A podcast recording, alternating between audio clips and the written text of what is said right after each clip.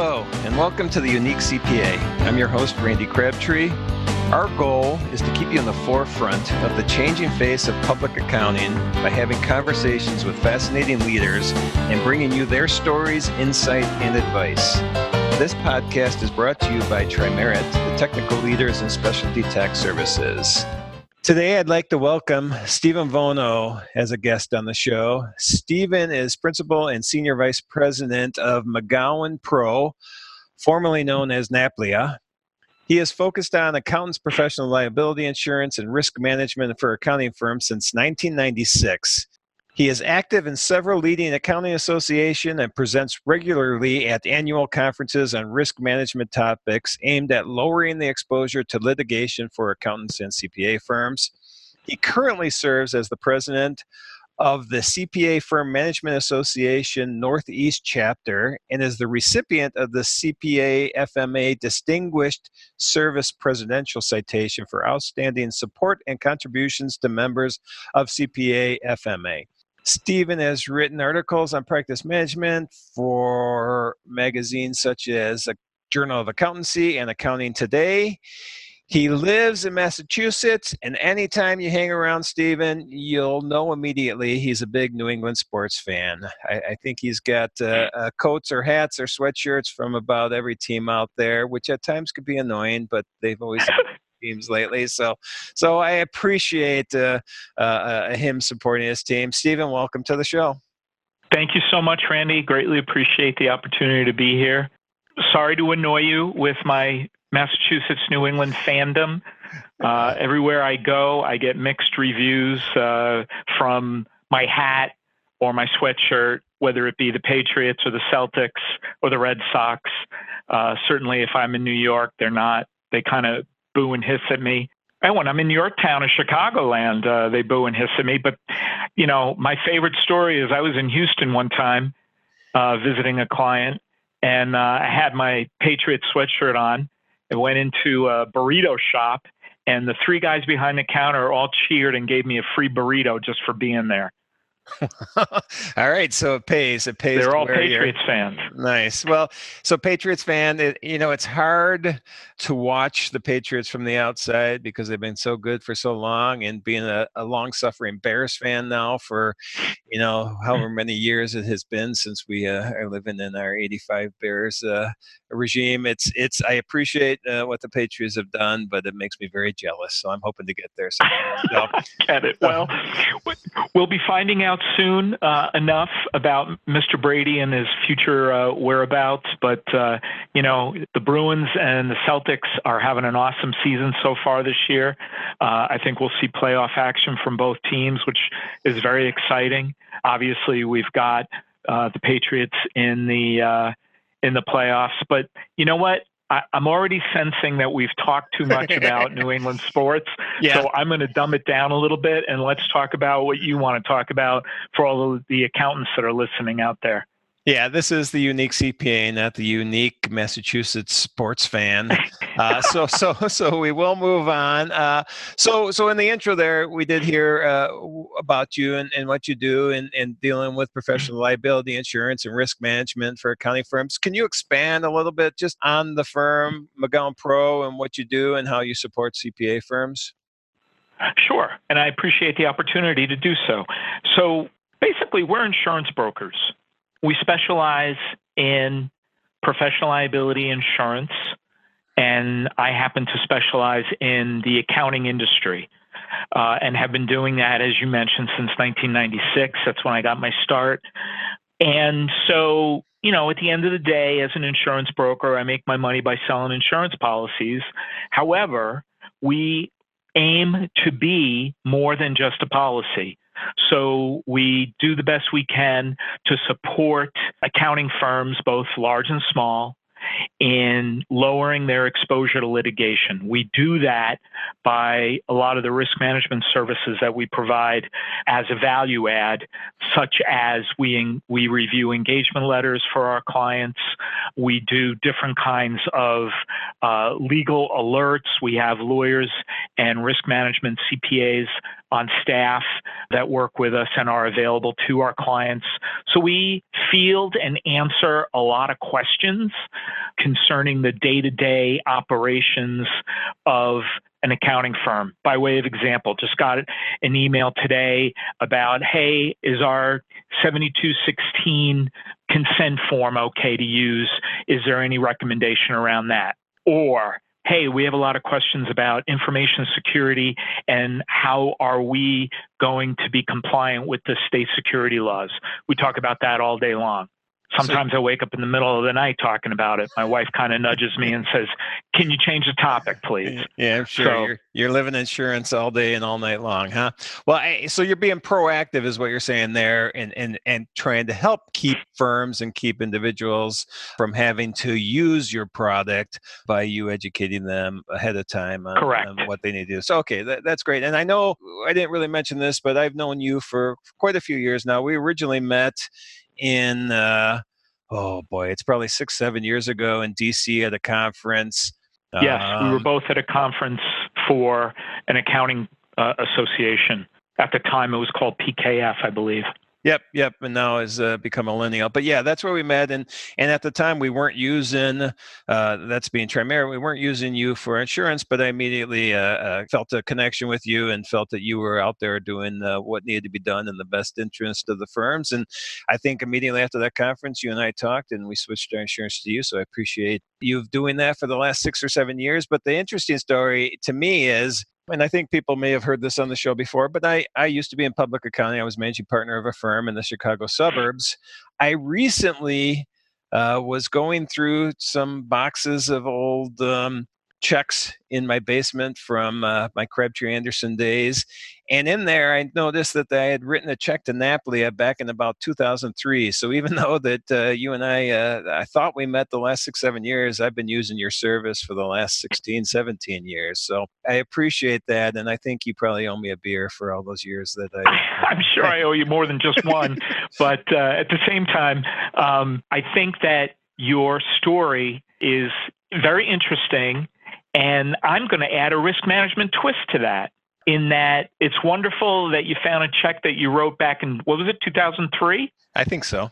Yeah, and I tell all my clients to 86 and jettison and destroy all old client files, not only in the client level, but also on a personal level. So you should never have an old check lying around because it just increases your exposure should you lose it or uh, have it stolen. So there. So I'm there's, obviously there's your... I'm obviously not a good listener, and I knew I knew as soon as I told that story there was going to be a risk management issue to uh to me having these old checks stored in my basement. But now I've taken care of that. It's no longer the case. So let's jump into a, a few topics that I think are going to be important for firms to hear about. And the, the two I think key areas that, that we can concentrate on today is uh, first uh, information risk area uh, management because that's a key uh, i think area of things where they're going these days everything based on technology and and data and information. And then i, th- I think i'd like to talk about m&a risk management at some point too just because we, we are at the end of the year here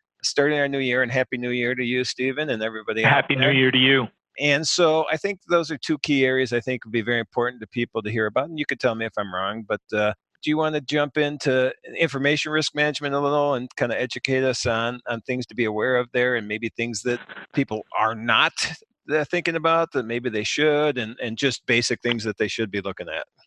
Yeah. So uh, really, you know, I, I want to kind of be brief here and, and not kind of pound – the proverbial hammer again and again and again. However, depending on what group you hang out with, some people I find are very aware of the need to, uh, you know, keep their client information locked up uh, so that they are compliant with state information security laws. I will say this that a lot of times there are terms that are used. So we're talking about information security. A lot of people refer to it as cyber liability. Yep. I don't necessarily like the term cyber liability because it usually denotes digital information, where when it comes to accountants keeping their client information locked down, they have rules and regulations through the AICPA.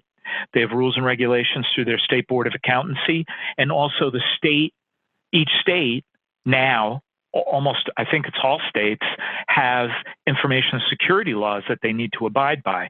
And that is not just digital information it's written information. And even some states go as far as to to define the client information as verbal. And what they're looking at is a name and a number. So if it's Randy Crabtree and I've got his account number, like that check you were talking about earlier, that's personal client information. If I have just your social security number, that is personal client information. You need to keep it locked down. And generally speaking, you need to be aware of the environment that you're working in and that you need to be compliant with every state that you're doing business in sometimes the thought of that can be daunting, mm-hmm. but most attorneys I speak with will say and agree with me that the state of Massachusetts and the state of California are both the most stringent when it comes to law. And if you are compliant with one of those states, you most likely will be compliant with all the states you're doing work in. So, you know, it's really in many ways, you need to, it's not just the professional, it's anybody that touches the client information. And the two main reasons why folks lose client information is human error and mobile media. So the phones, the laptops, the tablets, they're not locking them down. In a perfect world, any screen that you look at is secure. You should not have any digital files on your laptop. You know, so if you are moving in the direction of being online and in in the cloud, that's probably a good thing. Although information is information and risk is risk. So if you have your servers and your client files in your office, or if you're storing them offsite, or if you're in the cloud, you, still have exposure regardless. I'd like to think that the folks that are in the cloud are one step ahead of us as accountants when it comes to security because that's their focus. But you know we still have to think about the way we use email what we're clicking on the attachments we're opening how are we responding to those emails that we're not sure about that look a little suspicious. You need to think about these things and it includes your administrative staff in, in addition to the professionals in the firm so, and so, this goes for the small guy as well as the large guy. Yep. So going to what you were saying, because I was going to ask about, you know, with with you able to get everything on your phone, your iPad, um, mobile mm-hmm. wise. If somebody sends you a file, now that file resides in different places, at least access to that file. Is that I mean, do you do you try to have people not send you files? Eh, okay, do not send me this file. We're going to give you our secure, you know, uplink, and you can send this file this way. I mean, how do you protect, you know, this file that's now sitting out in multiple areas? That's a fantastic question, and here's the reason why. To your point, it's in many places. So we as professionals, and again, daunting task. And again, not everybody wants to comply. We have many clients of different ages and different generations, and we all are known for responding differently to technology. Where, you know, the young Y generation or Z generation or whatever the new letter is for whatever the generation is that's coming up. No idea. I can't keep up with it all. Right? I mean, we have been picking on the millennials for all these years, but my point is, is that young people they grow up with technology; it's second nature, and the the thing that they need to be aware of is that it's not so second nature that they kind of blow it off. And then there's folks like you and I in the younger boomer uh, spectrum yep. that technology can be a pain in the neck. Oh my God, I have to remember one more password oh my God, I have to do this or I have to do that. And we see it as a real challenge sometimes, but we always have to remember the bottom line, and that is we need to keep our information secure. So, to your point, we need to educate our clients. We need to get out ahead of it and say, please don't send us this information because you're putting yourself at risk. Please use, and I'm hoping that accounting firms by now are using portals or yep. secure uh, information. By the way, real quick story. I got a phone call from one of my clients. Uh, they used a secure email service, and with it comes a password that they sent the client in the email. Well, if a hacker is lurking in your email system and you're putting the password in the email, you've just given them the keys to the kingdom. So yep. don't do that. No, that's don't send don't send passwords via email. Even I know people. that. So and yep. wow, and if let me tell you, if Randy Crabtree knows that, exactly, anybody can know it. Exactly. We obviously uh, are very cognizant of that type of information. Uh, I feel that uh, as a firm here, we've done a pretty good job at uh, risk management. Uh, we were always talking about it. We're always educating everybody on the firm at it, and I'm guessing that's partly from the information we get from you too. So we appreciate that. So I, I think uh, moving on from uh, information risk management, obviously that's important, both uh, just like you said, the information itself, the data, and the cyber aspect of that is very important. That, that I think everybody's uh, understands the fact that that needs to be done. Another area that I don't really have a lot of knowledge on what the potential risks are, but that's what we mentioned before. There's so much M&A activity going on right now, and there always has been in accounting. Actually, for the last 30 years that I've been in public accounting, or 30 plus years, it seems like there has. And, but I, you know, maybe it's just because I know firms much more today. I'm just seeing so much activity going on, and it's the end of the year right now, and so there's some some things going on there. But I mean, just this week, I got a call from a firm out of Denver yesterday, just calling to tell me that they had just merged in um, with a top 20 CPA firm in the country, and just wanted to let me know before you know it came out elsewhere. I uh, I'm actually interviewing managing partner of a top 50 CPA firm next week for the show. He just closed on an acquisition or a merger with a firm with them, Doeren Mayhew, CLA, Sikich, Citrin Cooperman, uh, Clark Schaefer Hackett. All these top 100 CPA firms just announced in the last week or two about mergers they have going on. So the activity's out there, it's going to mm-hmm. continue. what kind of risk management uh, area should people be aware of with all this activity? I think that the interesting thing about M&A activity, as you mentioned, is the increase in the activity in itself.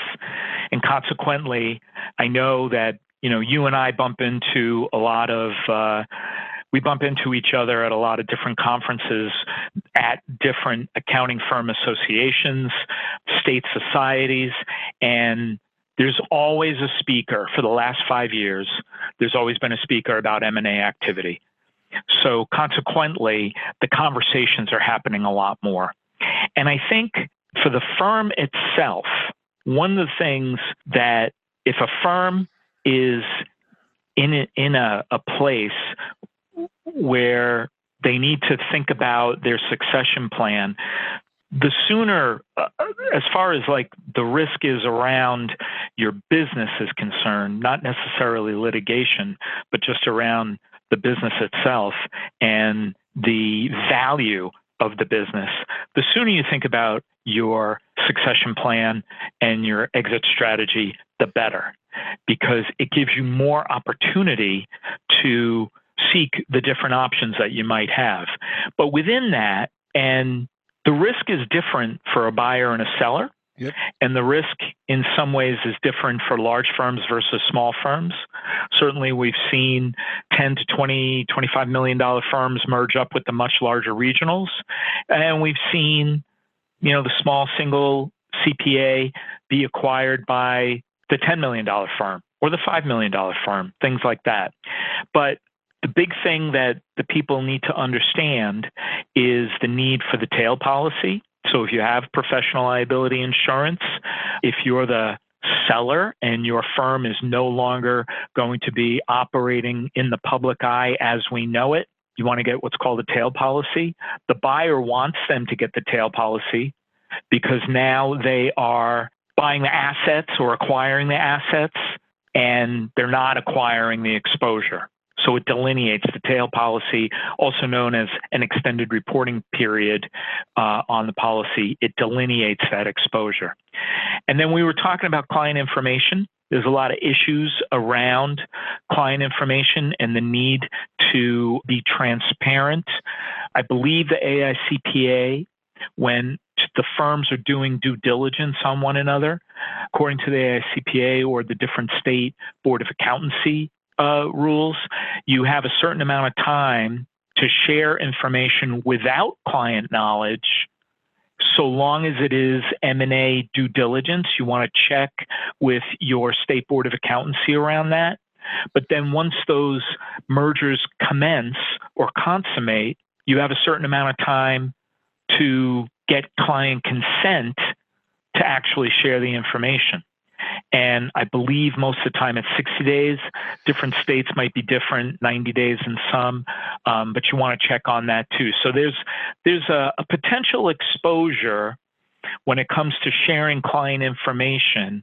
It's not definitive, but it all depends on how the accounting firms do and provide due diligence for one another. Does that make sense? Yeah. So so so if I I've got a thousand clients that I'm working with, and we merge in or we get acquired by another firm. I have a, a, an engagement letter with all these clients that, you know, I'm assuming part of the engagement letter somewhere in there says, hey, this is private information. It's staying with me. It's going nowhere else.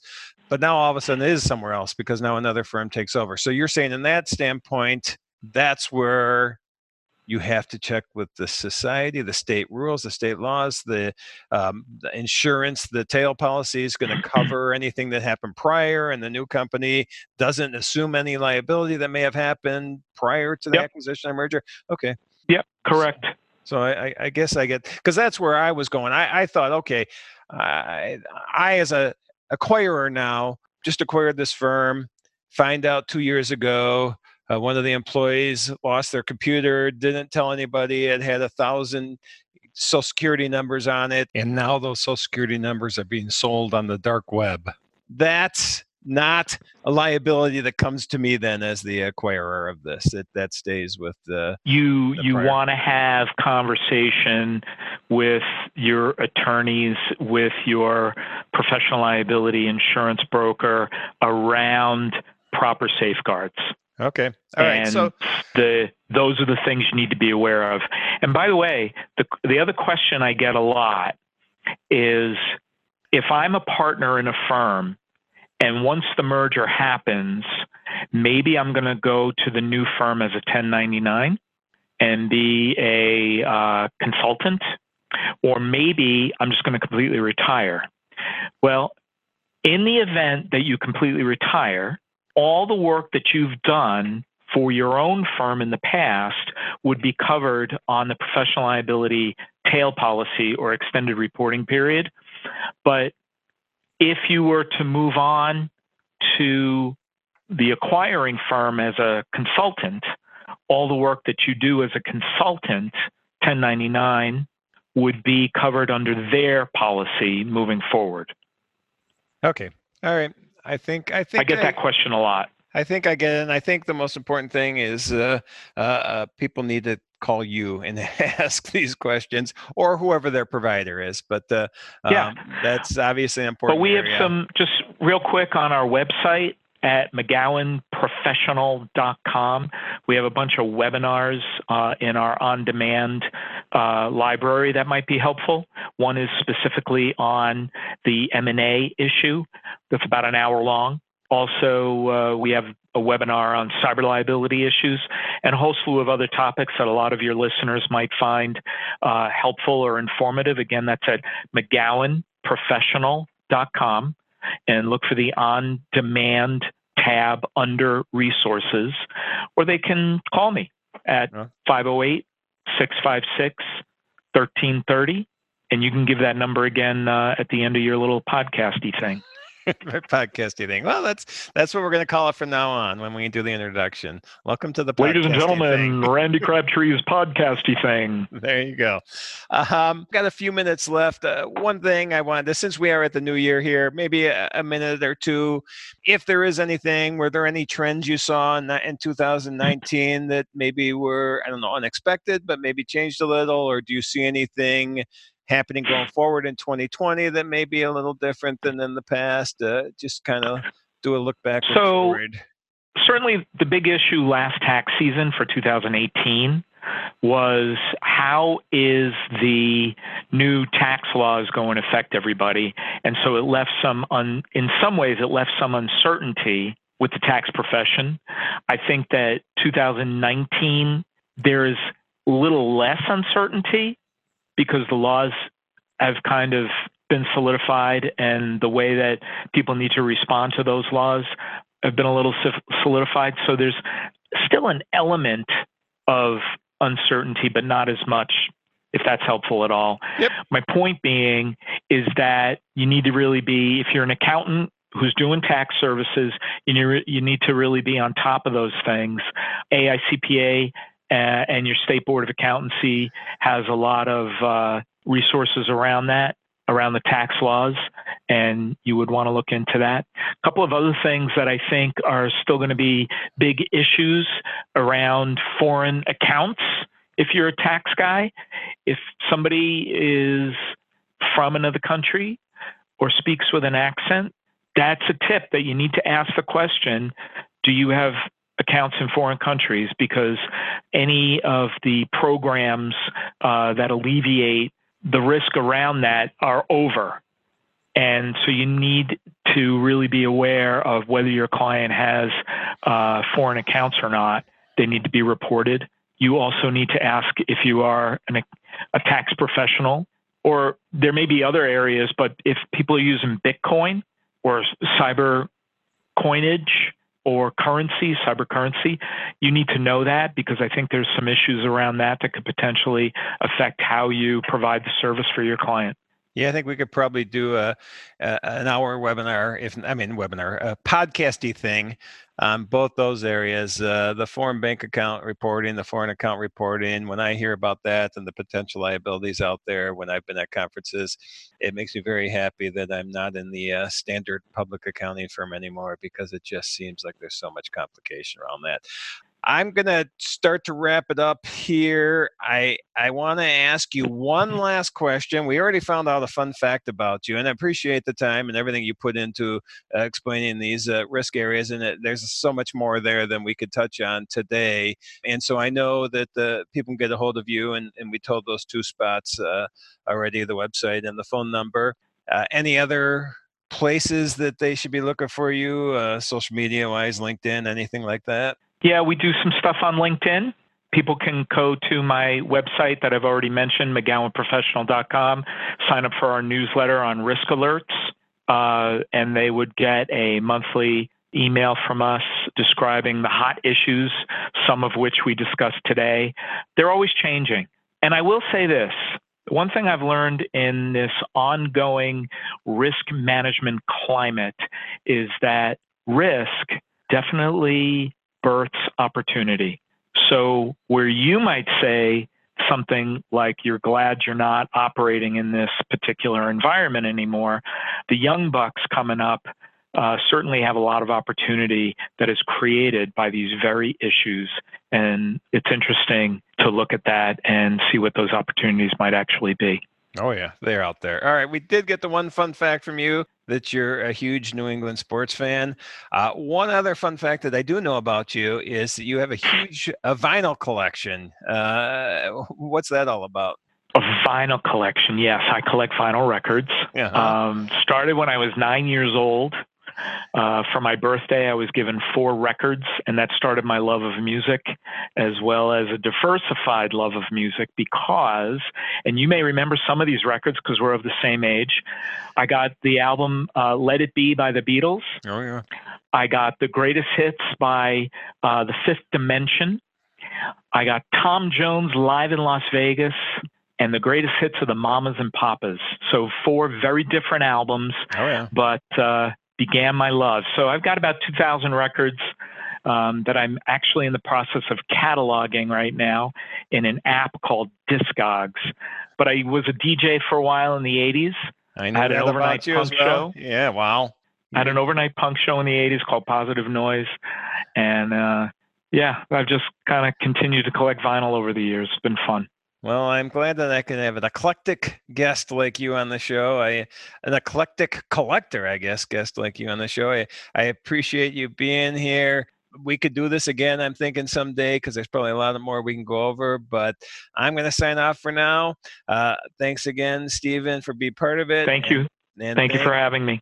All right. Well, thank everybody for joining us today. You can find all the links and show notes for today's episode, as well as more about Trimerit at theuniquecpa.com. Remember to subscribe and join us for our next episode, where we'll be going beyond compliance, forging new pathways of delivering value to your clients, diversifying your revenue streams, and discussing leading edge management styles and techniques.